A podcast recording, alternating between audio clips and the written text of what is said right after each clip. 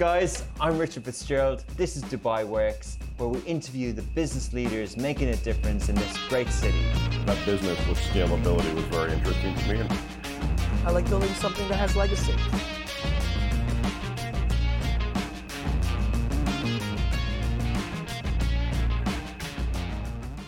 Um, so, for newer listeners to Dubai Works, I wanted to just give a background to how it started. It was a collaboration with the Government of Dubai Media Office at the end of 2018.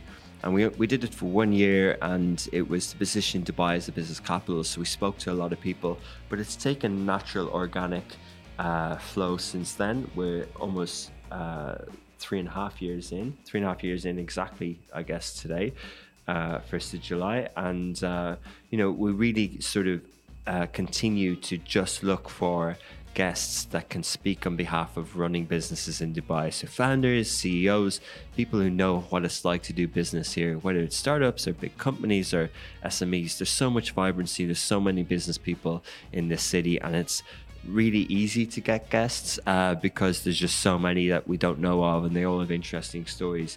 Um, and often uh, comms agencies pitch us ideas, send us guests through. Uh, we think of those criteria and then we think of what sector is it, and usually it's a mix of sectors. And today we actually have one of those PR agencies who are a similar story to that as well on the show. Enjoy the conversation. Welcome back to another episode of Dubai Works Business Podcast. This week, my guest is Anishka Gahani. She is the founder and CEO of Yardstick Marketing. Uh, and today we're going to be talking all about how Anishka uh, put together a PR agency dedicated to finding the best marketing solutions. Uh, PR and marketing services has evolved, and uh, Yardstick Marketing look at a 360 uh, approach. Uh, they've specialized in F&B, technology, fashion, fitness, and beauty industry, industry lifestyle brands, uh, and we'll talk about the industry in Dubai and plans for the future. Good morning, Anishka. Good morning, Richard. Thank you so much for having me. Thanks for coming in. So, yeah, in the past, uh, we've had guests that you your agency has brought on Dubai Works, and now we get to speak to you. Absolutely. Thank you so much for all that support. Everyone who's been here has truly enjoyed their experience just having that conversation with you. And that's kind of what you do, isn't it? Like you you you know, the guests that we would have had on weren't necessarily in the marketing industry. They're across those different sectors and uh, you put them in front of media and outlets and and we were lucky enough to interview some of those names as well. Yeah absolutely. And um, one of the things is as an agency we're extremely passionate about sme business and startups mainly. And most of the clients of the agency today are from this particular space the reason for that is platforms like yours give us and give them the opportunity to essentially showcase their businesses as well. Because if you look at each of these founders, they all have a different vision, they all have dreams. And it's so important for us as an agency to bring those stories out. And all thanks to you and the media who helps us do exactly what we're trying to do as yeah. an agency. So, how did you? Thank you for that, and I appreciate it. But I wanted to give context in, in the work and a real example, and, and mm-hmm. I think it's you know uh, what we're trying to do on Dubai Works is speak to businesses and founders as well, and of across sector, and you know that's why we're speaking to you today sure. in terms of yardstick marketing. But how did you get into it? Were you were you working in the industry? Where did you study, and when did you set up Yardstick? So I'm a third generation entrepreneur. Amazing. Uh, my grandparents came to Dubai in the 70s, uh, followed by dad, uh, who was a banker. And then I grew up in Dubai. I studied marketing, uh, graduated from uh, the American College of Dubai, um, majors in marketing. And then I started my journey uh, with an agency, with a marketing agency specializing in PR. And this was back in 2004. Now, since 2004, we've seen a lot of evolution where it comes to the space. So, essentially, my journey with the agency was about eight years, uh, where I learned everything that I did, uh, that I do today. And in 2012, I wanted to do things differently. And that's when I started uh, Yardstick Marketing.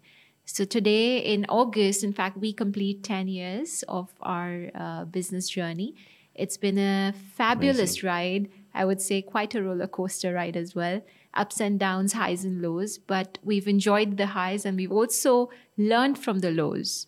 Um, and so that's where it all began. And today, I think it's been about 18 years and uh, going strong. 18 years in the industry. Yes. Yeah, amazing. That's like fascinating. Lots to unpack there. I think, you know, it's uh, incredible that people who are uh, who've been here a long time, like you grew up here, uh, you're third generation entrepreneur, but your parents moved here as well. Yes. Um, and uh, how how have, how have you found that? That you know was Dubai always going to be the place when you were growing up? Were you always had dreams of sort of doing something yourself here as well, like your parents? To be honest, um, uh, Dubai has always been a land of opportunities, and opportunities do come in your way every single day. Um, it's just about essentially noticing them, picking it up, and moving from there. So when we came to Dubai, like when we were growing up, it was extremely different to what it is today. And um, uh, one thing being that we're so proud and so happy to be a part of this country. I don't think I would want to live anywhere else apart from Dubai, purely because of the vision, um, what we see coming up on a day to day basis. There's always things that are building, there's action in motion, you know. Yeah. So, and that's what we love about the city. Definitely, and you know, so when you were studying and working for in sort of eight years within the industry, um, did you have in mind that you want to do something yourself? Does the fact that you're you come from a family of entrepreneurs lead you to be more entrepreneurial, or was it just a, a natural evolution of you know what do you do after rising in a career? Is the natural thing to set up marketing services company yourself? I think I always had the burning desire to do things differently. So at the agency, we did some fabulous work, but all of those were with Fortune 500 companies and corporates. Um, I think the gap that I saw at that stage was that very few SMEs believe in the power of PR or actually know uh, about it. They really don't know how a PR strategy or a PR campaign or a PR vision can turn around a company. Hmm. So this is where I wanted to do things differently, and that's the pure reason that I started Yardstick. Uh, um, And so, uh, so you wanted to do things differently, but did you have in mind that you wanted to be an entrepreneur and a businesswoman as well? Um, yes, yes, but it just happened at that time. And I said, okay, I had my second child. Uh, my daughter was only 45 days, and I decided I needed a working schedule as well, like a, you know, a flexible working schedule. Uh, I had two kids by then. And um, yeah, and that's that's one of the major reasons I decided to start my own agency. That's interesting. Uh, one of our recent guests said the same thing as well that, you know, uh, health and quality of life and family is a reason to be an entrepreneur, whereas that's you know not intuitive. It's usually the other way around. It's usually uh, if you're if you're starting a business, you have to sacrifice family and time. But I guess the flexibility part of it is is true. Yeah, absolutely. Um, even with uh, two kids today.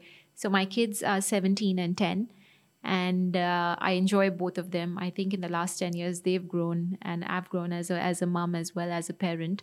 Um, but having a business, it doesn't mean that it's easier than having a job. I can definitely vouch for that. It just means a lot more commitment and a lot more self discipline. Now, when I say self discipline, because as a mom, as an entrepreneur, there's so many different things that we juggle on a day to day basis. Uh, and so a calendar becomes extremely important. Scheduling becomes extremely important. Prioritizing becomes the most important. Um, I think more often today I say no than I say yes to a lot of things, and that helps me ensure everything is in control in the right direction uh, and moving strategically forward as well. Definitely. And Anishka, so when you were starting in 2012, the PR industry was changing a bit. Before we go into the industry, can you just describe, you know, the services that Yardstick provides? You know, there's traditional PR, but is there digital? Is there social? Is there talent management? What's the breadth of your services? So, we are an integrated marketing consultancy. And when I say integrated marketing, we essentially thrive on media communications. Um, it all starts with PR. PR today is online and offline, and digital is a huge part of any PR campaign. We are very strong on social media and influencer marketing along with digital marketing. So, those are the four key services. If I have to sum it up, I would say PR, digital marketing, influencer marketing, and social media. Okay, brilliant. And uh, what size is your team now? How many clients do you have, or what's the journey so far? So we are a team of 16 and we are growing. Uh, we have just set our foot into India as a market. We see that as a great opportunity. Uh, we do have a back office in India as we speak. And um, in terms of where we are at as an agency, again, uh, like I mentioned, a lot of work with the startup space, a lot of um, marketing for startups, especially because these are the guys who are looking at perhaps raising funding, Yeah. um, you know, or have uh, the ambition and aspiration of getting acquired someday as well. So we essentially sit down with startup founders, understand their vision, create and curate a strategy just for them. It's it's different work, isn't it? Because it's different to working with a corporate who's got who has everything set up and the stories are different. Whereas it's more hands on with a startup. uh, Absolutely. maybe more exciting, and you can do, you know, comms can really lead everything. It can. And I truly believe every business today is only about two functions business, uh, which is business as usual, so innovation and marketing. How well you innovate is absolutely up to the founder, but how you market is where you need that expertise. And that's where we come in. That's a fairly bold statement, isn't it? To say that that every business uh, is it, are those two things. What about people? What about products? Uh, people and products obviously are a big part of any and every organization. But as a founder, if you look at your business, it essentially is the two key things is how well do you innovate, mm. how well you adapt, how flexible you are as an organization in order to take in all that change. Because given any different industry we are in today, there is so much change. There's so much of evolution, especially with technology, especially with AI coming in. There's so much happening in every industry. And so innovation becomes extremely key. It becomes the differentiating factor. And also marketing, how well you market yourself, because you may be a fabulous company, but you're not really talking about yourself. Yeah, exactly. Storytelling, it's communication, isn't it? Yeah. And that's what, again, a marketing services consultancy is good at. Um, interesting. So, what? So, what are the sort of the you know setting up the business? It's a long time ago now, but what are some of the the milestones along the way? You know, um, did you marketing services generally? Uh, is something that doesn't receive investments, so you, you're forced to be profitable from the start. And then, um, how was that, and how was winning your first clients and the kind of early stages of the company? Um, what's worked for us as a business is relationships. To be very honest, right from day one, um, I personally have been extremely close to my clients. Uh, and you would say, how do you do that today? I yet ensure I do it um, in a manner in which they know I'm around, and if there's anything, they can yet give me a call. Yeah. And I think as an owner of a boutique agency, it allows us to do that because we want I want to stay close to my clients. I do need to understand what their vision is and be invested in that big goal. So I think one of the things that has really worked for us is relationship building for sure. And uh, secondly, the people that I work with, the team that I work with. Uh, You've interacted with a few of them, and Yeah. I think I'm extremely proud of all of them in the office.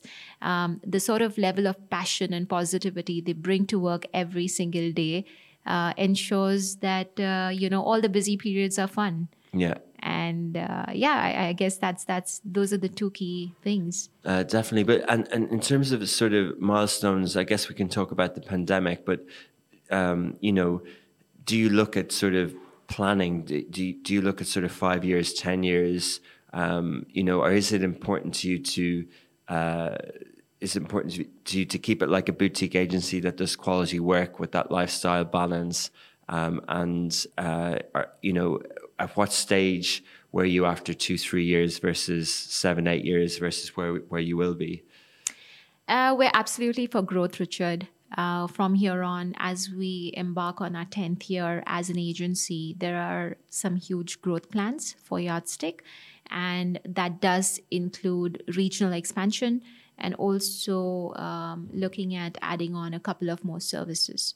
So, expansion is definitely on the cards. Growth is something I am extremely keen on and very bullish on as well especially given the nature of our industry. We see a lot of opportunity. I see a lot of gaps, and I do have a vision as to how we're able to grow in the next three to five years. I wouldn't say I have a, thought of a 10 year plan, but yes, we do have a three to five year plan. Okay. I, I, think we'll touch on that again at the end, but sure. you know, generally the, the comms and marketing service industry is on a retainer basis. Mm-hmm. And, you know, you mentioned being really closely to your clients. Is that something that you sort of think is a business model that still works? And have you had clients over the long period of time as well? We have. I have had uh, one of our oldest clients, in fact, is a client that I inherited from my last agency has been with us for the last 18 years. Oh, yes. incredible. And uh, they are a global brand and they continue to grow with us uh, purely because of the trust and the level of services they do believe in us. Um, especially, again, it's the relationship. As we move forward, um, how I intend growing this, obviously, as a boutique agency owner, you uh, eventually it does get tough to stay connected with everyone. Uh, but it's about passing the culture to the right people.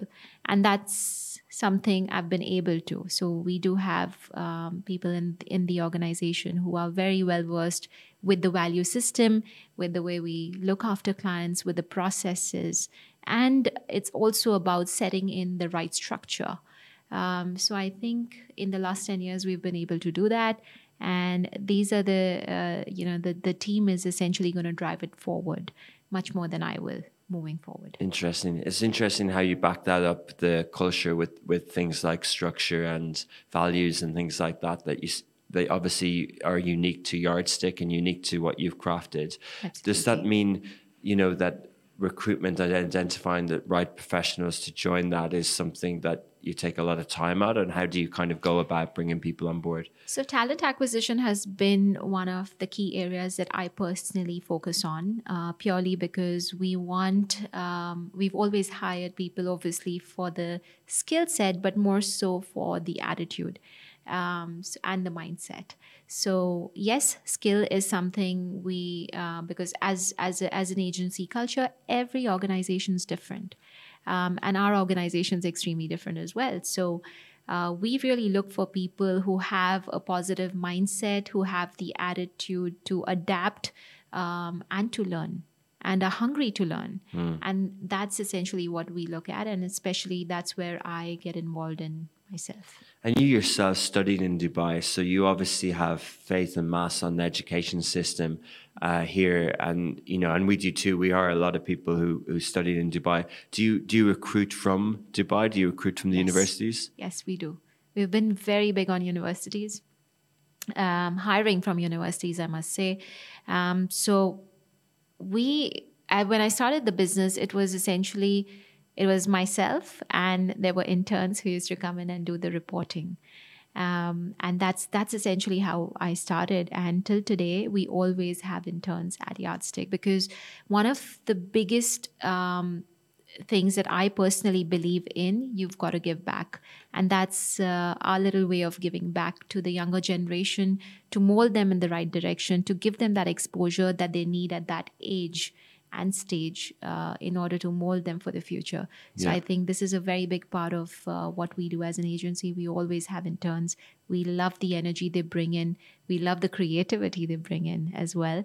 And uh, they've been a very huge part of uh, Yardstick's success today, I would say. And it's a great way, isn't it? If you're very clear on your values and you're very clear on what you need to make work for Yardstick, then it's a great way to identify that. It's for, to see how people work, yeah. you know?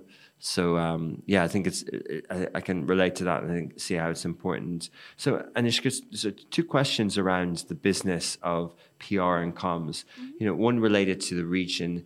Um, how have you found have, have you found that clients have always understood the the function of services. You know, this is a region who understands, um, you know, real estate and understands price of objects related to tangible things. Have you found that services has been a harder thing uh, from, say, or has it improved in the last sort of not exactly 20 years, but in that time. Yeah. Um, do you think that, you know, uh, services is a hard sell here? I believe uh, in our industry, digital has made it much more easier. Okay. Because um, as business owners, we all understand numbers, and digital gives us those numbers, be it engagement rates, be it conversion rates, be it, uh, and we always say, listen, with PR especially, it's very intangible. Having said that, we do have our measurement mechanics in place, but it always gets easier where it comes to digital Yeah. And uh, that's what's helped us. Uh, is it a challenge talking to clients about it? I think uh, clients today are quite educated. They do understand what they are in. Uh, they do understand the limitations of measurement. Uh, but then for us the way we've tackled something like this is we set very clear kpis at the start of every given project or retainer and uh, that makes it extremely clear for clients what they can expect. And that makes it very clear for the agency as well what is it to be delivered. So we do work very closely towards kpis and measure those very closely. So everyone's happy at the end of the day. Okay, interesting. So I, I guess if you if you say what you're going to deliver and deliver it, there's no there's no debate over what was delivered. Um, you know, marketing services as well. Like traditionally, independent services companies might stay independent, or they might look at a conglomerate to acquire them. Um, that landscape has kind of shifted when the holding companies have changed in the last sort of ten years or so. But in the past, um, that was really what people would sometimes what people would set up um, a marketing services company for to look at being acquired. Did you ever think of that? Was that something that popped into your head over the years? um, i started it purely out of the passion as i mentioned and i did see a big gap in the market because Yeah. the bigger agencies only want to talk to the corporates Yeah. um, the smaller agencies again find it hard to survive especially with uh, given the financial conditions uh, be it a pandemic or be it you know managing cash flows um, the gaps I saw were very simple. There were very few agencies talking to the SME market. And if you look at Dubai, as I mentioned, we are an SME market, a thriving SME market. Um, the aspiration of getting acquired is something we've never had. We've only looked internally on how we can improve our processes, our structures, our revenues, our bottom lines. Um, but yes, if in future, why not? We can always uh, that that is something that can always be considered if a good op- opportunity arises. And but you know, from an industry point of view, do you think that that opportunity still exists? You know, the, you know what I'm referring to the sort of holding groups like the WPPs, the Publicis, when they would acquire Hill and Knowlton or whatever in the past. Like, is that still there? Do people still shop around for up and coming uh, independent SME focused agencies? And do they bring them into their group or is that is that kind of fading away now as they challenge with their business model as, as marketing services becomes more challenged I think what I see is obviously marketing agencies are one side and looking at acquisition in order to enter new markets. Uh, that is something that will never go away. But what I see in Dubai and what I see in the UAE is the fact that there is a number of group of companies. And these are uh, businesses who are into diverse businesses and are looking at acquiring a marketing business purely so that that marketing agency is able to service the other group businesses. Uh, and this is something that is quite interesting and is what we see as the trend moving forward as well.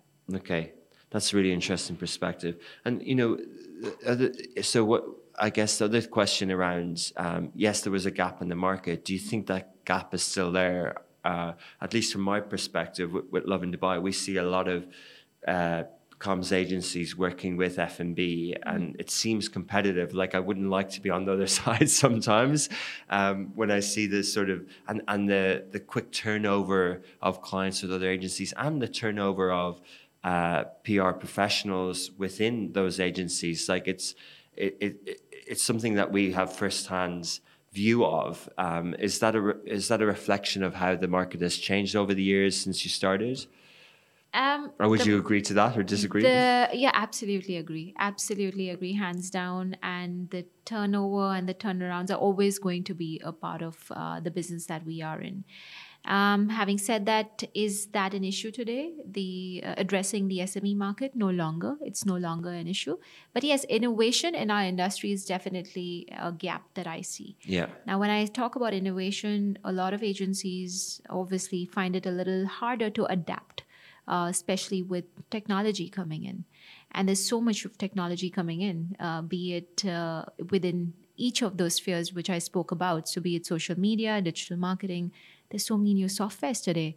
So, back in the day, we never had a cost for subscription of anything. Yeah. But today, we have subscriptions to pay. And uh, yes, they make us look better. And they uh, for grow when your team grows per seat, each person. Like it becomes a big spas- cost, doesn't it? It does. So, marketing automation, uh, subscriptions definitely have grown. Yeah. And uh, I think what is going to stay is uh, the innovation, exactly as I mentioned, uh, adapting to new practices. Um, as soon as you can, and uh, you know, bringing in a lot more automation and uh, uh, digital digitalization within an organization as well. So after after 18 years in the industry, how do you stay? You seem to be still positive and passionate about it. How do you stay focused on that? You know, I, I ask this for two reasons. One is sometimes people dealing with clients for a long time kind of say, "I'm sick of it and I want to do something else.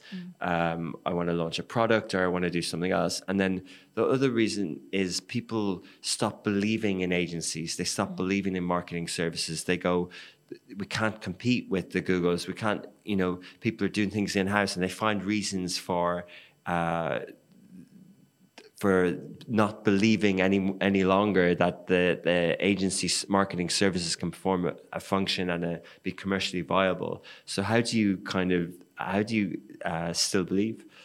Um, honestly, Richard, I don't believe in competition to start with. Uh, there is work for all of us, and there is a lot of work coming in as well. So I come from a very abundant mindset to start with. Um, and that's what keeps me and the agency so positive. There's always work. You do good work, and trust me, for us, 90% of our clientele comes through word of mouth, and that word of mouth is through our clients. So our clients are our biggest brand ambassadors. I yet believe that a good service goes a long way. So that's where the value system is extremely important. So the fundamentals are very right. We do not, uh, we always ensure, you know, at least in my uh, practice, I always ensure 99% client satisfaction. And I do say 99% because there's always that 1% of clients who aren't really happy. And that's where the process piece comes in. Um, it's not about, uh, you know, just taking on clients and not being able to service them. Um, it's extremely important. Every client of Yardstick is given that treatment where we truly believe that we need to be handholding uh, that person, that organization through their journey as they do what they do in their business. So, going back, um, is it, yeah. So, like I said, the way we keep relevant is ensuring we are innovating, we are working on our processes very closely, we are training our people as well because they are the brand ambassadors. So internal trainings are extremely important. What do you talk to your client? What do you say to the client? Why is a client important? And why is it not cool to lose a client even till today? Um, I try my best not to lose clients, and I know my team strives extremely hard. And it's not about losing a client, it's essentially about ensuring they become raving fans. Uh, and, you know, and, and that's what we've been able to do over the last 10 years create that whole base of raving fans. Brilliant. Uh, interesting. Uh, but so, but you, you still believe in the marketing services part. You still think if you can innovate, there's still a role, even though as media fragments and that we move further and further, you, you still believe in that positioning of the business. I do. I do. It's so. For example, we're doing a podcast today. Back Yeah. in the day, that this never existed. It's a. It's another way to bring out a message. So to me, I see this as a big opportunity. There are more and more channels today, be it digital, be it um, you know through audio, through video. There's so much happening. There are more ways to bring out a message. Yes, the question for us as an agency would always exist how we can adapt to the evolving and changing media landscapes and that is always going to be there but if you ask me um, is there a future i think this future is extremely bright Brilliant. Yeah. And yeah, I think you answered that quite well in ter- terms of where I was going next with this. Like from moving from print and other types of media to Mm-hmm. to podcasts and social and and video and and uh, anything and digital text. Uh, ha- have uh, when you've innovated, what have you looked at? Have you looked at the commercial model around it, the measurement model, the services model, the skill sets that you have, and all the above? Um, so when it comes to innovation, we're not really looking at today. We're building for tomorrow. Um, and when we say building for tomorrow, there is a lot of investment R and D that goes into it. So essentially, where we talk about investment is, um, I, you know, we as an agency do invest in uh, the right tools where it comes to it. And again, it's not about profitability today, but building for competence tomorrow. And and how have you transitioned? Like you know, ten years ago, if we take Dubai for example, the media landscape was different than it is today. Uh, you know, there wasn't Lovin Dubai, for example.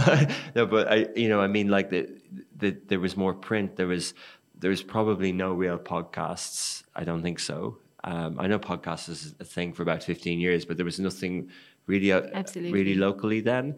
Um, and uh, you know, how have you kind of gone about that? Like, do you when you're doing your pitches and when you're doing your strategies for clients, are you going, hey?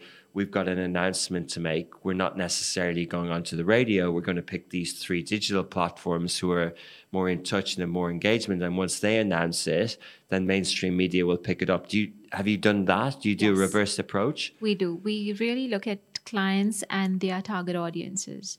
Um, and who is it that they're trying to reach to? And then create a plan based on their target audience. And as close we can get to that Okay. target audience. So, yes, uh, where it comes to Lovin Dubai podcast, they've helped us immensely as agencies purely because uh, you're so relevant as what you do as a platform.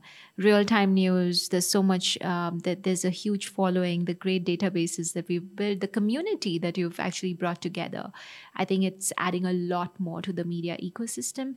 And, um, and, and, and that's where clients also want to be you know that's Yeah. that's where brands really look at uh, being as well so uh, that's why i said initially when i started the conversation every client of ours who's come in here has really thanked us and uh, you know so so thank you richard for doing what you do Thanks for the plug. I, but I, I really meant it from an industry Yeah. point of view. But yeah, fair enough. And you know, in terms of influencers as well, um, you know, how do you kind of do that? Like often influencers say want to be paid and things like that, but but they are a great way of getting messaging out in a more native way. They they can help footfall in, in places. And how have you kind of adapted to that as well? We have, and I think we've. It's it's all about educating our client in the right way. I think one of the biggest uh, ways in which we differentiate as an agency, we would actually sit down and educate a client. We would actually say this is what works, and um, influencers who are paid, they certainly give a brand an ROI. So we truly believe in paid influencers, but we also work a lot with nano and micro influencers. Um, and the reason for that is very different. Um, so, so for example, if a brand has um, a sort of mandate, okay, I need to get more views and visitors on my website, it would be a different influencer versus I just need a bit more awareness. Um, so we really try to go and dive deep into what the requirement is, what the brief is, and I personally love influencers. I think they do work. They have worked for us in the past, and, um, and that's just a different sort of a pool of marketing buck- bucket. If you look at the budgets today, if you look at a marketing budget, there is a huge chunk of budget which is allocated towards influencer marketing purely because it works. Interesting. And uh, Anishka, are there any kind of you don't have to reveal your secrets, but are there any examples of tactical things that you've done which is different in terms of teasing out stories or shaping opinions or getting things out there that that isn't the traditional way of doing things, even in in a digital form? Like, uh, you know, and do you think that comes from an agency and a brainstorming, or do you think certain skilled professions are better at that sort of like guerrilla PR type thing? Um, we've done a lot of campaigns, uh, Richard. But if you were to ask me what uh, it is that we bring to the table, yes, we would sit down with the marketing team, brainstorm, understand objectives, and then put together a tactical plan. Um, a big part of the tactical plan today is communities. How do you bring communities together? And uh, that is a big piece.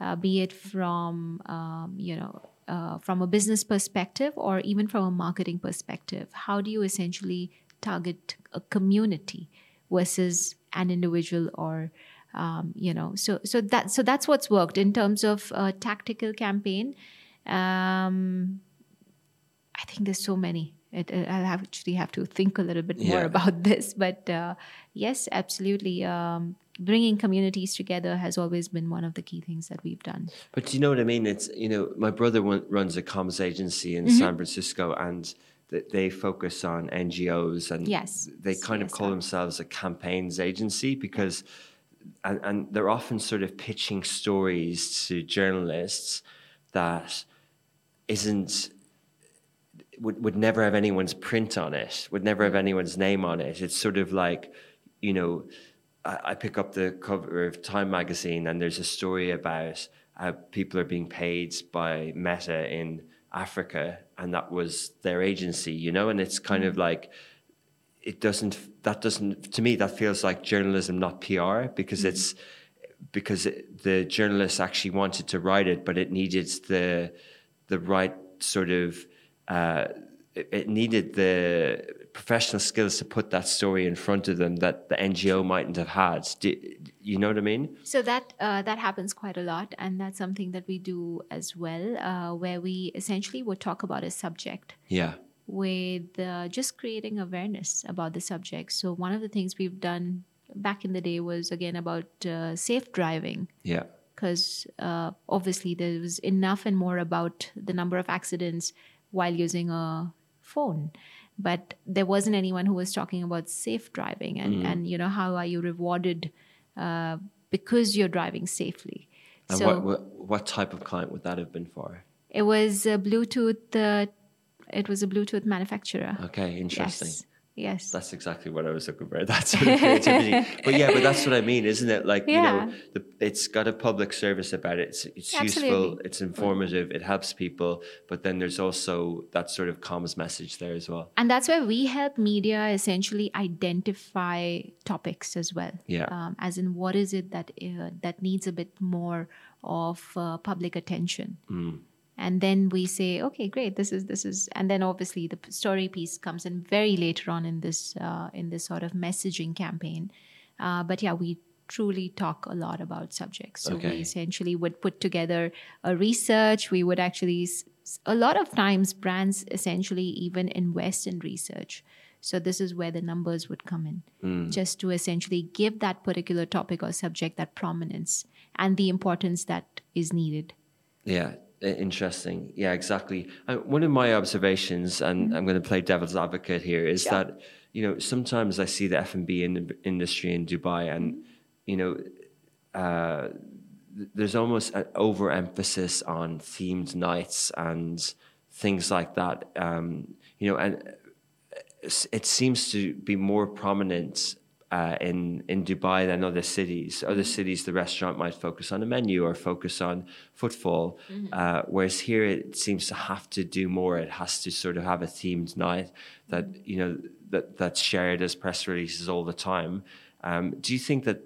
Do you think that's PR led, and do you think that's is that true, and is that a reflection of Dubai and the kind of transient, fast, competitive nature of the F and B industry? I agree. It is the competition around, um, and as uh, as marketing professionals, are for us our biggest mandate is to how do we make our clients stand out, and hence the themes, nights, and you know uh, everything else. So it's it's it's quite um, I wouldn't say challenging.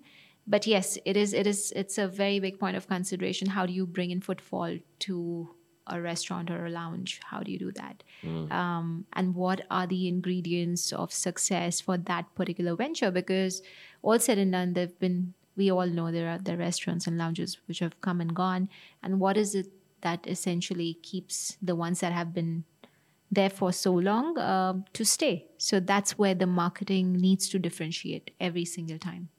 But what if you don't need? Um, so, not being cynical, but you know, if if a comms agency says, "Hey, we need something to talk about," then let's put together a brunch or a theme night. Therefore, uh, we will be remunerated because we get to deliver a press release.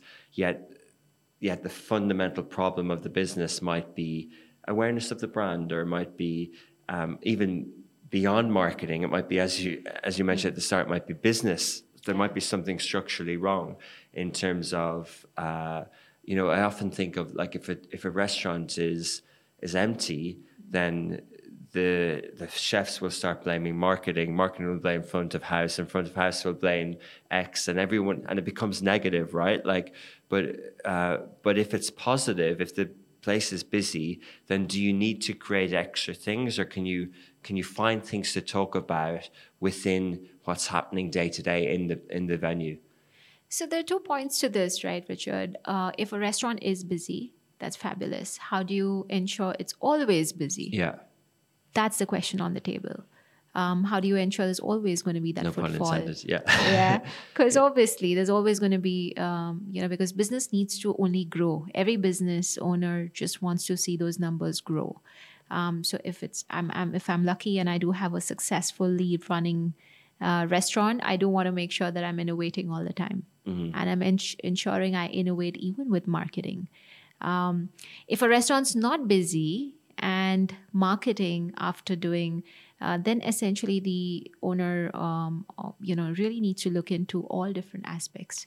And the why sometimes is not very easy to understand. So that's where you kind of bring in all the stakeholders understand the why. Yeah. and sometimes you just can't put a finger on it. Yeah. And yeah. no matter how good your marketing is, or how good your chefs are, or how good your food is, that restaurant just may not take off. Yeah. And that also happens. It's like Um, startups too. Like you know, you can't really Absolutely. identify, but ultimately, if it doesn't break through, it it, it, it happens. Yeah, and then you need that sort of uh, backing as well, right? Um, and and then you look at business as that strategy. Like, what is it that can um, happen, which uh, which can essentially help this particular business.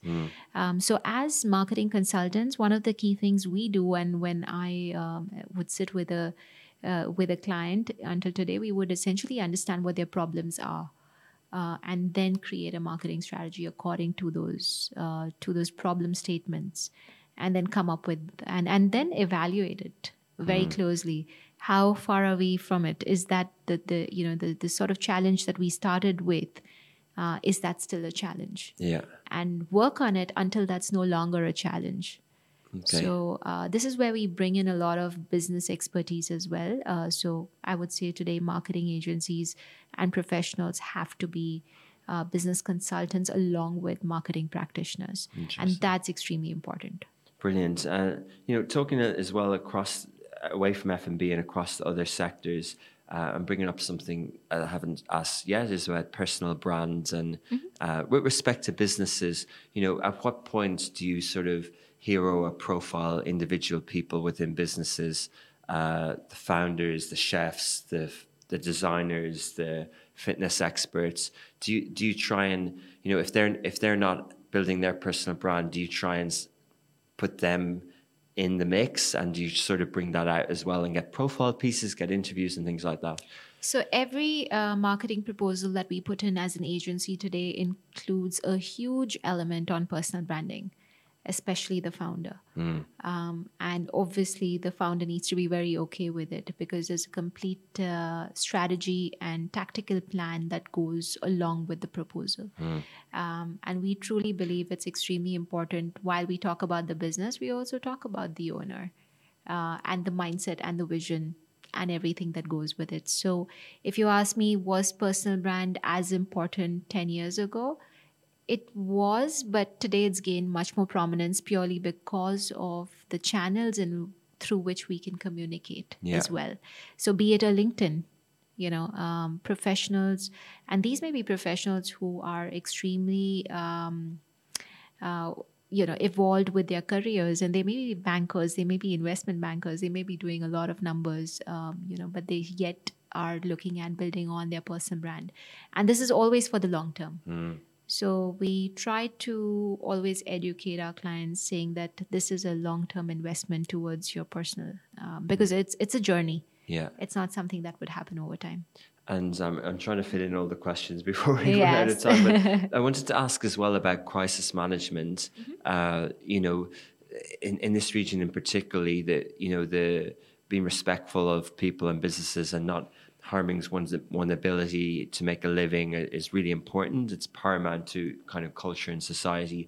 How does that reflect in um, how things are communicated and shared online?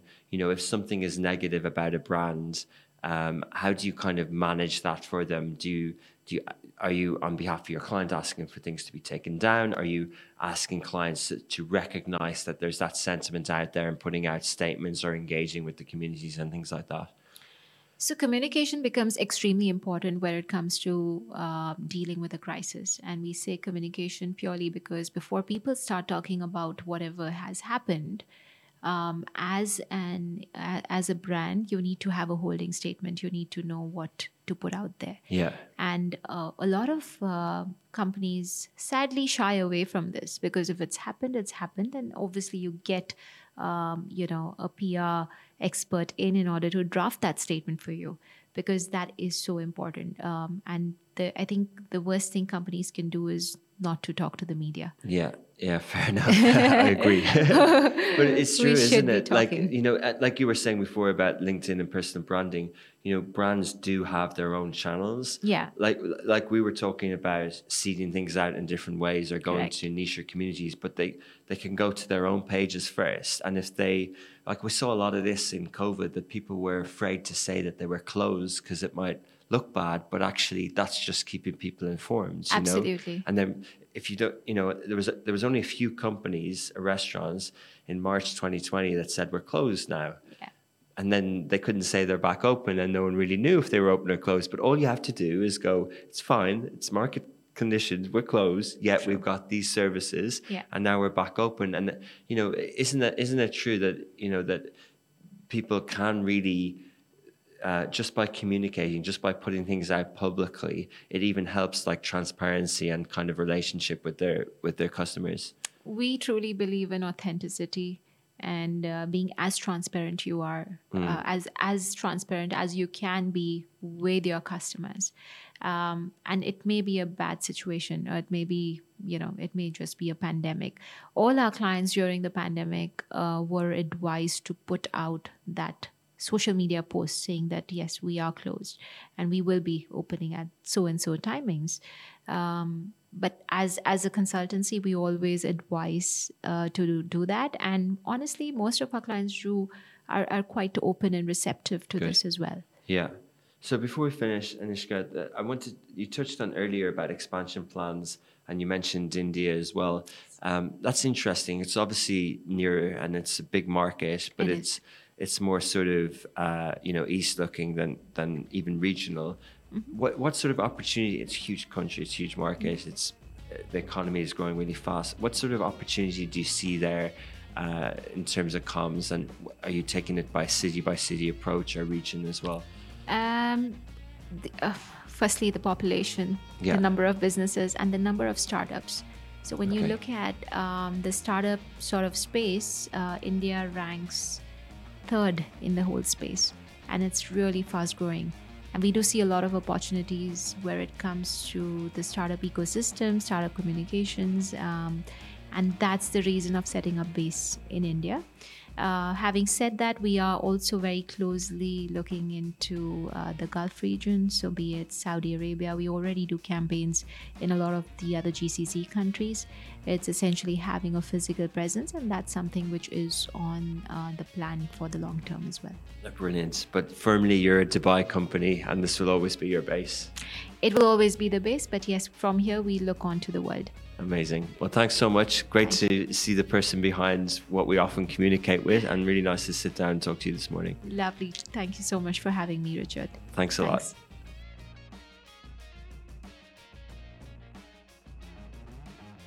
So thanks a lot to Anishka for sharing uh, how she runs her business at Yardstick and you know a deep dive into the PR and comms industry in Dubai because it is a key function of how business in Dubai operates, especially to sort of startup and F&B sector. Uh, it's as I mentioned at the start, it's the first of July. Uh, we will be continuing all summer. Uh, we won't take a break. We'll be here every week, uh, and but there, you know, the schools are finishing up. I think this week. Uh, there's a lot of travel going to be from next week onwards, and there's, there's a lot of kind of summer uh, travel and summer plans in the air. Uh, but but um, stick with us. We'll be here all summer. Uh, when you're in the in the pool in, in Mykonos or the south of France, uh, do listen to Dubai Works and send us a message. Uh, tell us what you're up to this summer. Tell us what guests you'd like to have on the show. Um, and like, comment, share the podcasts. If you're watching on, uh, if you're listening, and you can also watch on smashi.tv or any of our social channels. I'd like to thank, as usual, Shahir Al Kindi uh, who's our producer, who brought in the guests and worked on all the content, and Ali Baba, who is uh, the video controller and producer as well, who makes sure the sound and the video clips look perfect. And uh, so, thanks a lot to the guys, thanks a lot to the team. Uh, see you next week.